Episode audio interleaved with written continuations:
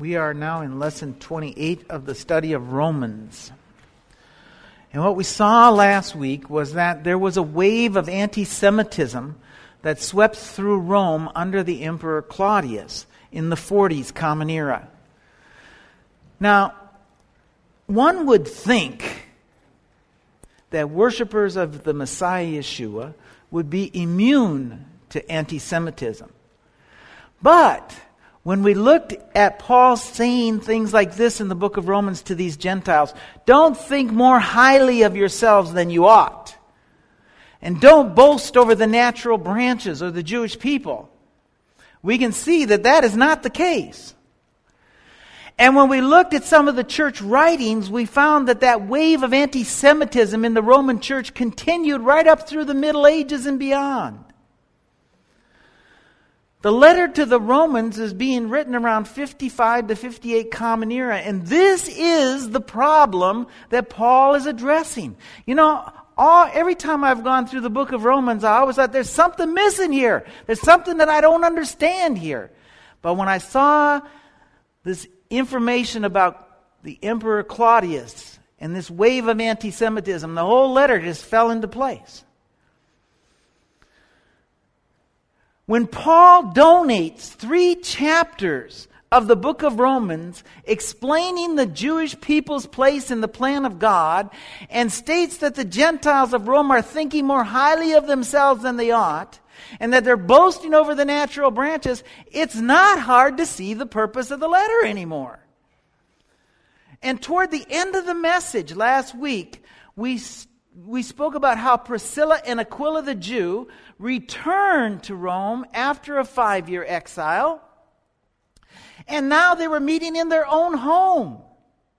And I said I, that I felt it was because they were uncomfortable with the congregation when they returned due to foods, days of worship, and this conceit on the part of these Roman Gentiles. Now, people might say, well, why would they be uncomfortable with these Roman Gentile believers? And the answer, of course, would be Aquila and the other Jewish believers kept Torah. And the new Gentiles had forsaken those things. During the years that the Jewish people had been expelled from Rome, these Gentiles were left without guidance of those who began these congregations. And when the Jewish people returned, these Gentiles were eating meat that was possibly offered to idols. They were keeping days of worship that were foreign to the Bible. And they were conceited and unteachable. And so Jewish believers like Aquila began to meet in their own home. And the reason is they followed Torah. They followed the customs of the Jewish people. And they were subject to the same anti Semitism as the rest of the Jewish people. And some would say, well, Stan, that's a reach. But I say that because I think we can show that it was just not the Jewish people who, who didn't accept Yeshua who were targets of this anti Semitism and this anti Torah mentality, but it was also those who believe. If we go back to the early second century church writings again, and we look at a quote from one of the church fathers, we can see that by that time anti Semitism was taking aim at the Jewish people who had accepted Yeshua as the Messiah and were following Torah. In this quote that I'm going to read is a quote Justin Martyr is asked by Trypho, if the Jews who believe in Yeshua and still live as Jewish people, if they are in fact saved. Let's read as these two debate over the Jewish believers and their Torah observance. It says, And Trypho inquired again, but if some one, knowing that this is so, after he recognizes that this man is Christ, and has believed in and obeys him, wishes, however, to observe these institutions, will he be saved? I said, in my opinion, Trypho, such a one will be saved if he does not strive in every way to persuade other men, I mean those Gentiles who have been circumcised from error by Messiah, to observe the same things as himself, telling them that they will not be saved unless they do. Wish to observe such institutions as were given by Moses along with their hope in this Messiah. Yet choose to live as Christians and faithful, then I hold that we ought to join ourselves to such and associate with them in all things, kinsmen and brethren. So, what many Christians don't know is that there's a traceable messianic Jewish movement to the east of Rome that kept the Sabbath, that kept the festivals and the dietary laws and what they could of the rest of the Torah right up until the fourth century. And then they suffered under Rome the same as the Jewish people because of their Torah observance and their keeping of many of the traditions of the Jewish people. They too were ostracized by the Roman church.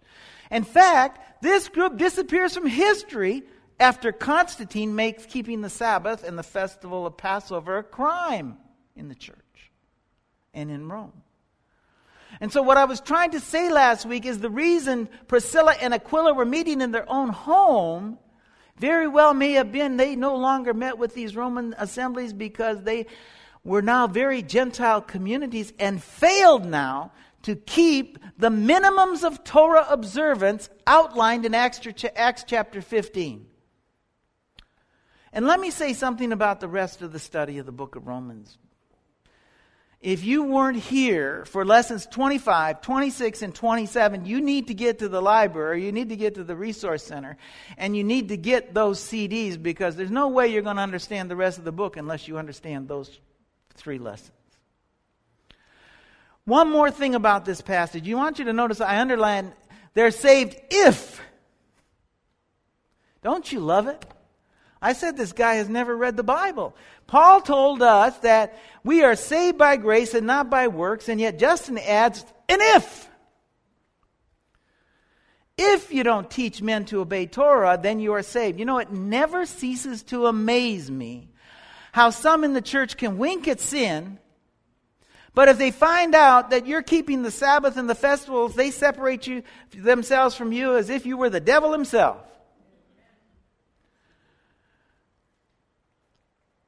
And for those things, for keeping the Sabbath and the festival, they think you're going to hell. But for a sexual immoral person sitting next to them in the pew, they say nothing.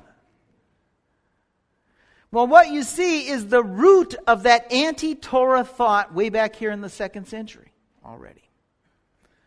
So now, we've come to chapter 9 and verse 6, really. But I want to start today just by reading from verse 1 for continuity because you can't lose continuity when you're reading through this book. It says, I'm telling you the truth in Messiah. I am not lying. My conscience testifies with me in the Holy Spirit. I have a great sorrow and unceasing grief in my heart. For I could wish that I myself were accursed and separated from Messiah for the sake of my brethren and my kinsmen according to the flesh, who are the Israelites, to whom belongs the adoption as sons, and the glory, and the covenants, and the giving of the law, the temple service, and the promises, who are the fathers, and from whom Messiah, according to the flesh, who is over all, God be blessed forever. Amen. Now, we looked at this last week, and Paul is telling these non Jewish believers that the Jewish people are as loved by God as they are. In chapter 8, he told these Gentiles that they were adopted as sons. He told them that God foreknew them, that God predestined them to become conformed to the image of Messiah, and that these whom he predestined, he also called, and those he called, he justified, and those he justified, he glorified. That's what he told these Gentiles at the end of chapter 8. Well, he just told them at the start of chapter 9 the same thing of the Jewish people who don't accept Yeshua as the Messiah.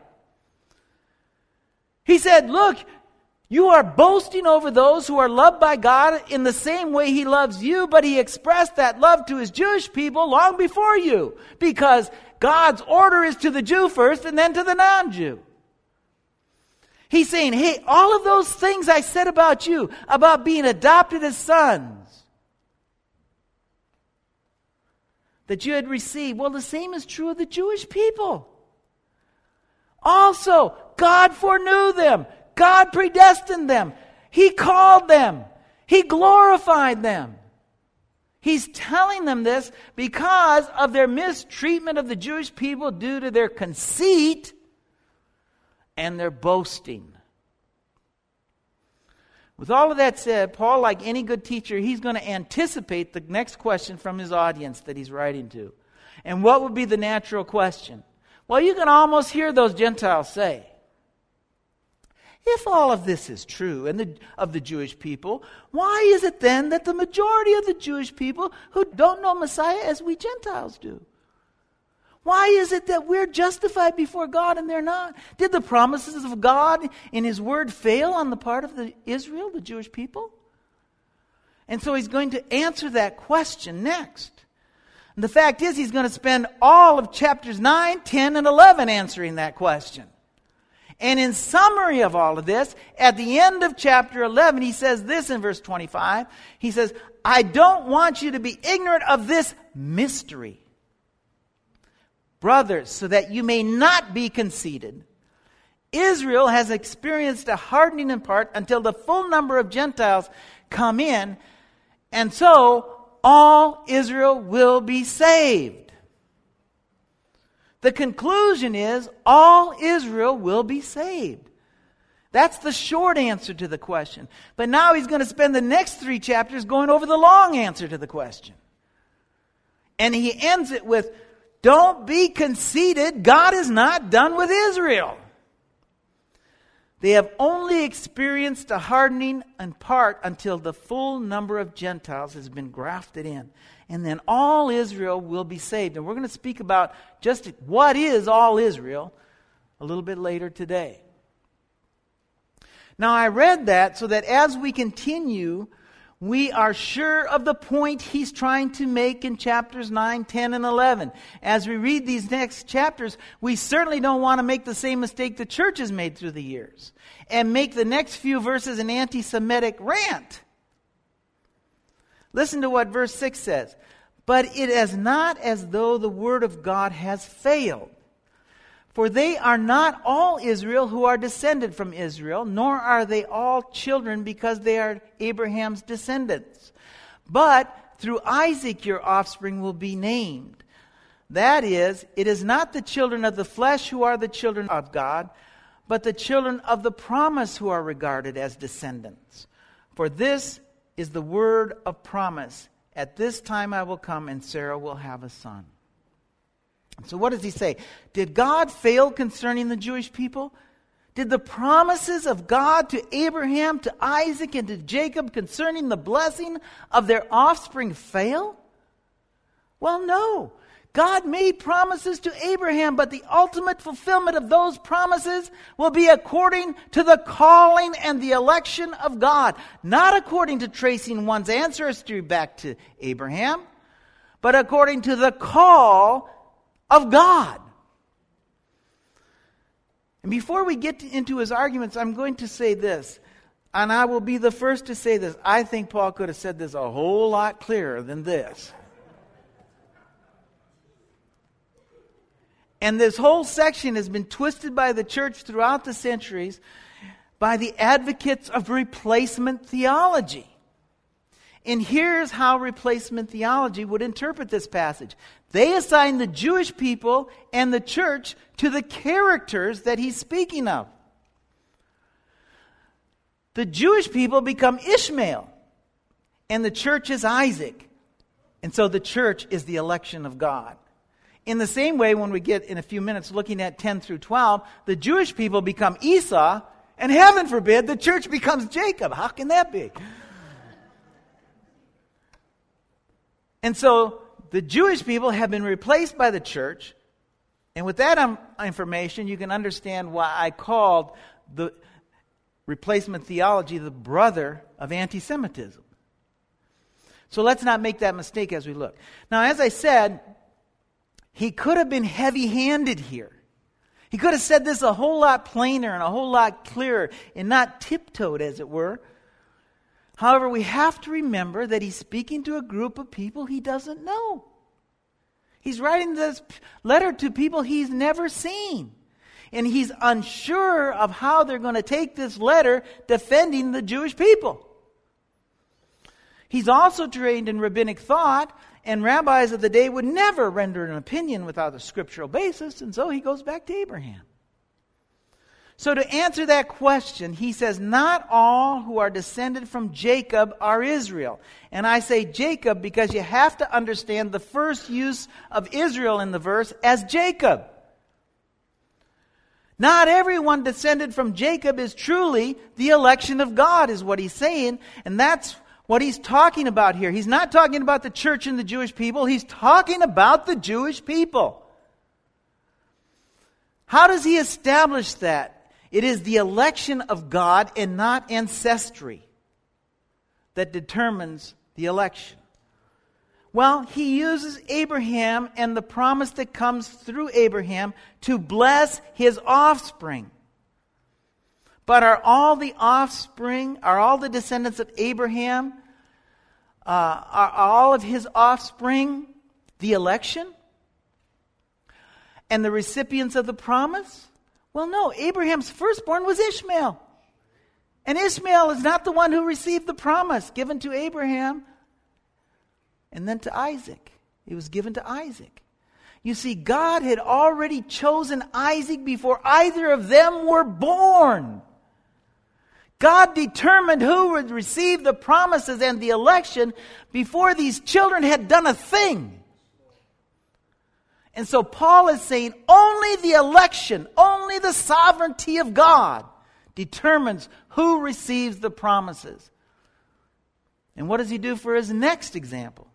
In verse 10, he says, Not only this, but there was Rebekah also. And when she had conceived twins by one man, our father Isaac, for through the twins, though the twins were not yet born and had and had not done anything good or bad, so that God's promise according to his choice would stand, not because of works, but because of him who calls, it was said to her, The older will serve the younger.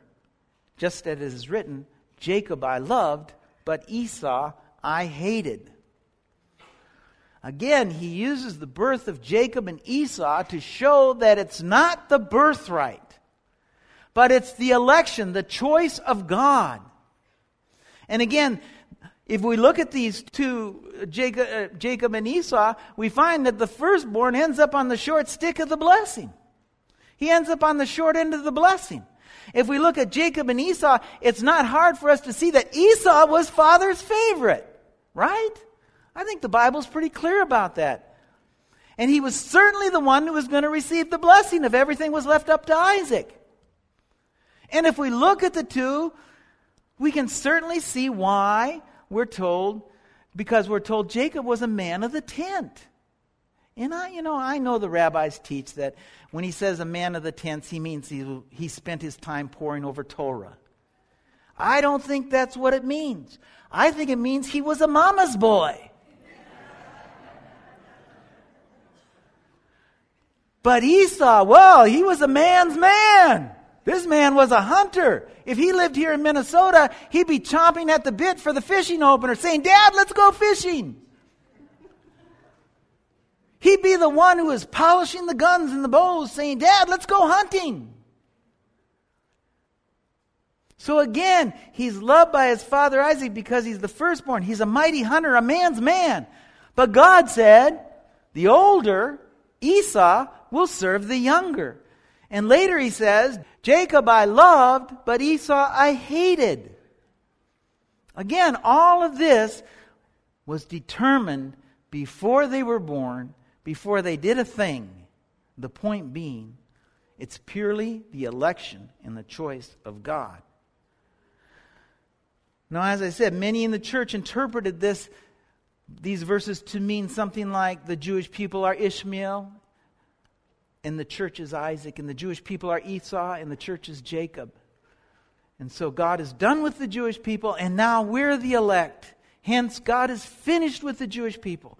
Well, that's not true, and we would have realized that if we wouldn't have forgotten that he's talking about Jewish people alone here and not the church, and we would have not come to that conclusion if we would have kept in mind what we read earlier. I don't want you to be ignorant of the mystery, brothers, so that you may not be conceited. Israel has experienced a hardening in part until the full number of Gentiles comes in. Then all Israel will be saved. So, what Paul is saying is that Israel is all about God's election, and not all Jewish people are part of Israel. But all Israel will be saved. So, what does it mean? What does it mean if you're one of these that Paul's writing to and you're boasting over the Jewish people as a whole? Well, I can tell you what it means. You're boasting over, if you're boasting over the Jewish people as a whole, it's obvious that you're boasting over some of the very elect. If you're boasting over some Jewish people but not others, then you become the judge as to who the election of God is and who the election of God isn't. And I'll tell you what, I don't want to be putting myself in the place of the judge or God. So the point is don't boast over anyone because you don't know. So Paul says, not all Israel or Jacob is Israel or the elect. So, of those descended from Jacob, who is Israel? Well, if we look at the story of Jacob, we can find out what Paul meant. Let's go down and look at the story of Jacob. Let's go to chapter 32 and verse 24. It says So Jacob was left alone, and a man wrestled with him till daybreak. When the man saw that he could not overpower him, he touched the socket of Jacob's hip, so that his hip was wrenched as he wrestled with the man. And the man said, Let me go, for it is daybreak. But Jacob replied, I will not let you go unless you bless me. And the man said to him, What is your name? Jacob, he replied. Then the man said, Your name will no longer be Jacob, but Israel, because you have struggled with God and with men and have overcome. This passage is a study in itself, but let's just look at the short of it today, and we'll get an idea of what Paul is speaking about. Now, we already established that Jacob was God's chosen to receive the blessing given to Abraham and to Isaac. But did Jacob get the name Israel for that reason? No. The text is clear.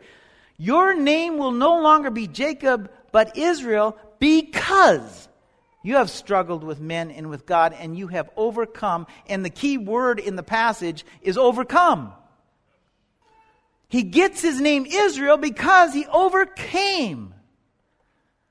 And if we're going to understand this passage, the very first thing we need to understand is who is this guy wrestling with? Who's Jacob wrestling with? Well, it's not too hard if Jacob received a new name and the one who gave it to him didn't ask anybody else. He just says, Your name will be Israel. You have to ask yourself, what man can give you a new name? What man can give you a new name? Because I can tell you, if I were to go up to Steve and say, Steve, your name will no longer be Steve, but Israel, I can guarantee you that I don't think that his next check written to the mortgage company would be signed Israel Indrizzi. right? But this man gave Jacob a new name that went with him for the rest of his life. And not only that, his descendants are called Israel. And not just that, he will forever be known as Israel. From this day forth, God calls him Israel in the rest of the Bible. So the point is, the name stuck. And again, this man didn't ask anybody for permission to change Jacob's name, and yet from this time forward, even God calls him Israel. Now, you only have to ask yourself what man can give you a new name and have it stick throughout eternity? Well, there's only one man I know of, and that's Yeshua. The next clue we get to as who he's wrestling with is, is in verse 30. It says, And Jacob called the place Peniel saying, It is because I saw God face to face, and yet my life was spared. And the sun rose above him as he passed through Peniel, and he was limping because of his hip. And notice what Jacob says of the man. He says, I saw God face to face, and yet my life was spared. And so again, what man do we know that when you saw him, you saw God? Well, the book of Hebrews has, uh, answers the question for us right in chapter 1. It's the very first point he makes. He says, In the past, God spoke to our forefathers through the prophets, and at many times and in various ways, but in these last days, he's spoken to us by his Son, whom he appointed heir of all things, and through whom he made the universe. The Son is the radiance of God's glory and the exact representation of his being, sustaining all things by his powerful word. And so again, we must reason that the man, the messenger in the passage that wrestled Jacob, was a pre incarnate Yeshua the Messiah. Now, the key word, as I said here, is that he struggled with God and he overcame. The key word, overcome. And it comes from the Hebrew root word yakol, and it means, I put it up here for you overcome, have power, prevail. The Greek equivalent of that word yakol is nikao. And it means conquer, overcome, prevail.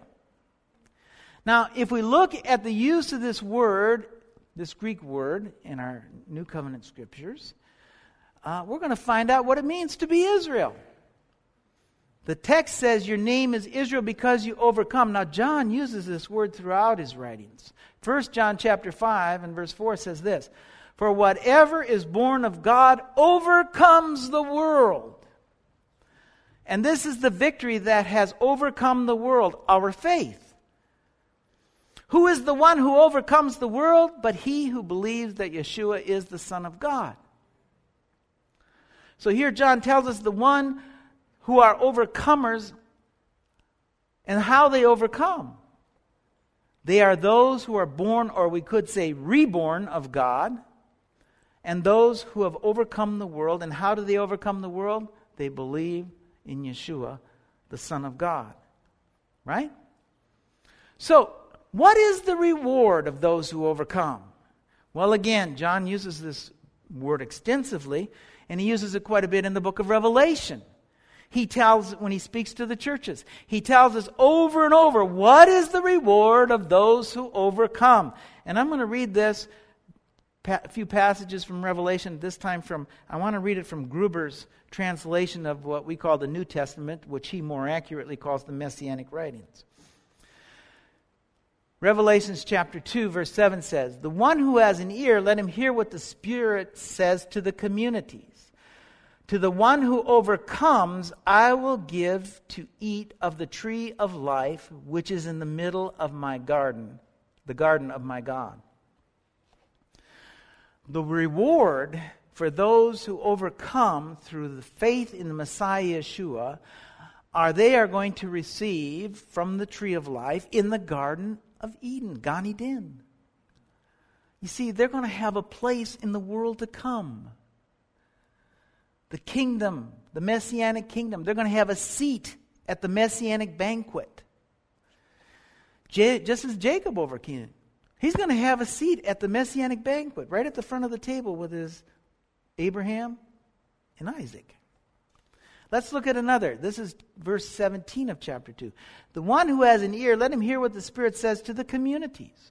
To the one who overcomes, I will give to him hidden of the hidden manna, and I will give him a small white stone, and a new name written on the small stone, which no one knows but the one who receives it. So, he's going to be, those who overcome will eat of the manna of God, and they're going to receive a new name. If you read Stern's commentary, he tells you the history of this small white stone. It was used in Rome for admission to events. And in the case that's being spoken of here, the event is the world to come, the messianic banquet. And notice what he says is on the small white stone, a new name. Oh, that's curious, because Jacob received a new name when he overcame. Let's look at uh, chapter 3, verse 21. To the one who overcomes, I will give to him to sit down with me on my throne, as I also overcame and sat down with my Father on his throne. The one who has an ear to hear, let him hear what the Spirit says to the communities. And so the one who overcomes will sit down with Yeshua and will reign with Yeshua. And so, with all of this information, who are those descended from Jacob who are Israel? Easy those who overcome the world through faith in Messiah Yeshua. And so, what is the problem? Why the letter to these Gentiles in Rome?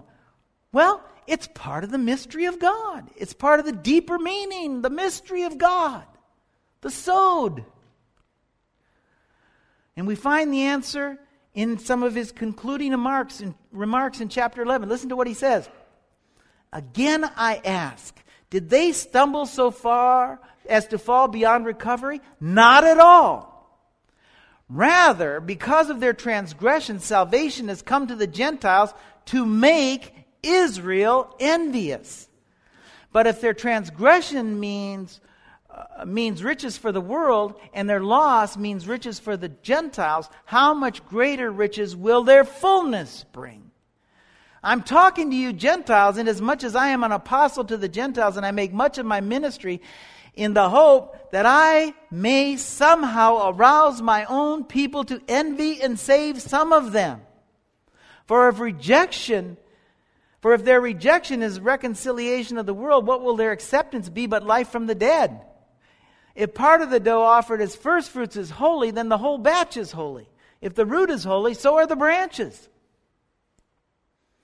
Well, isn't that wonderful? So, what's the problem? Well, these Romans, through their arrogance, through their boasting, through their eating, through their worship, are not making Israel envious at all. Instead, they're alienating the Jewish people by not keeping the minimum standards set forth for them in the Torah that were determined by the apostles. Remember, we read it a few weeks ago. I'll read it again. Acts chapter 15 and verse 28. It seemed good to the Holy Spirit and to us not to burden you with anything beyond the following requirements.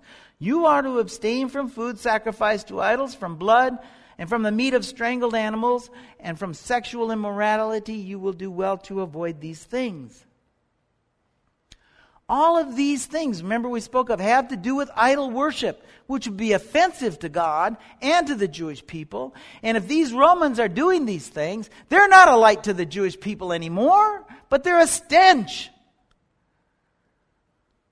They would not be able to eat with them or worship with them. Not only that, they would have become totally offensive to them with their anti Semitism and their boasting. So these people, because of their boasting, their conceit, their eating, their worship, are not arousing the Jewish people to envy. And so Paul's reasoning is they're outside of the plan in the mystery of God. And let me say that since the Roman church won the victory through Emperor Constantine, and the church fathers continued in anti Semitism and anti Torah and anti true Messiah, we have continued to be a stench to the Jewish people. Constantine, through the power of Rome, put an end to observance of Passover in the church by making it a crime. It was actually a crime against God and Rome. According to him, anyway. If you want to know who put an end to the Sabbath for the church, it wasn't God. You can't find that in the scripture. It was Constantine and the might of Rome. And so, with Torah observance, literally a crime for those in the church, guess what? Those Nazarenes we talked about earlier disappear from history after Constantine. And anti Semitism reigns in the church supreme to this day.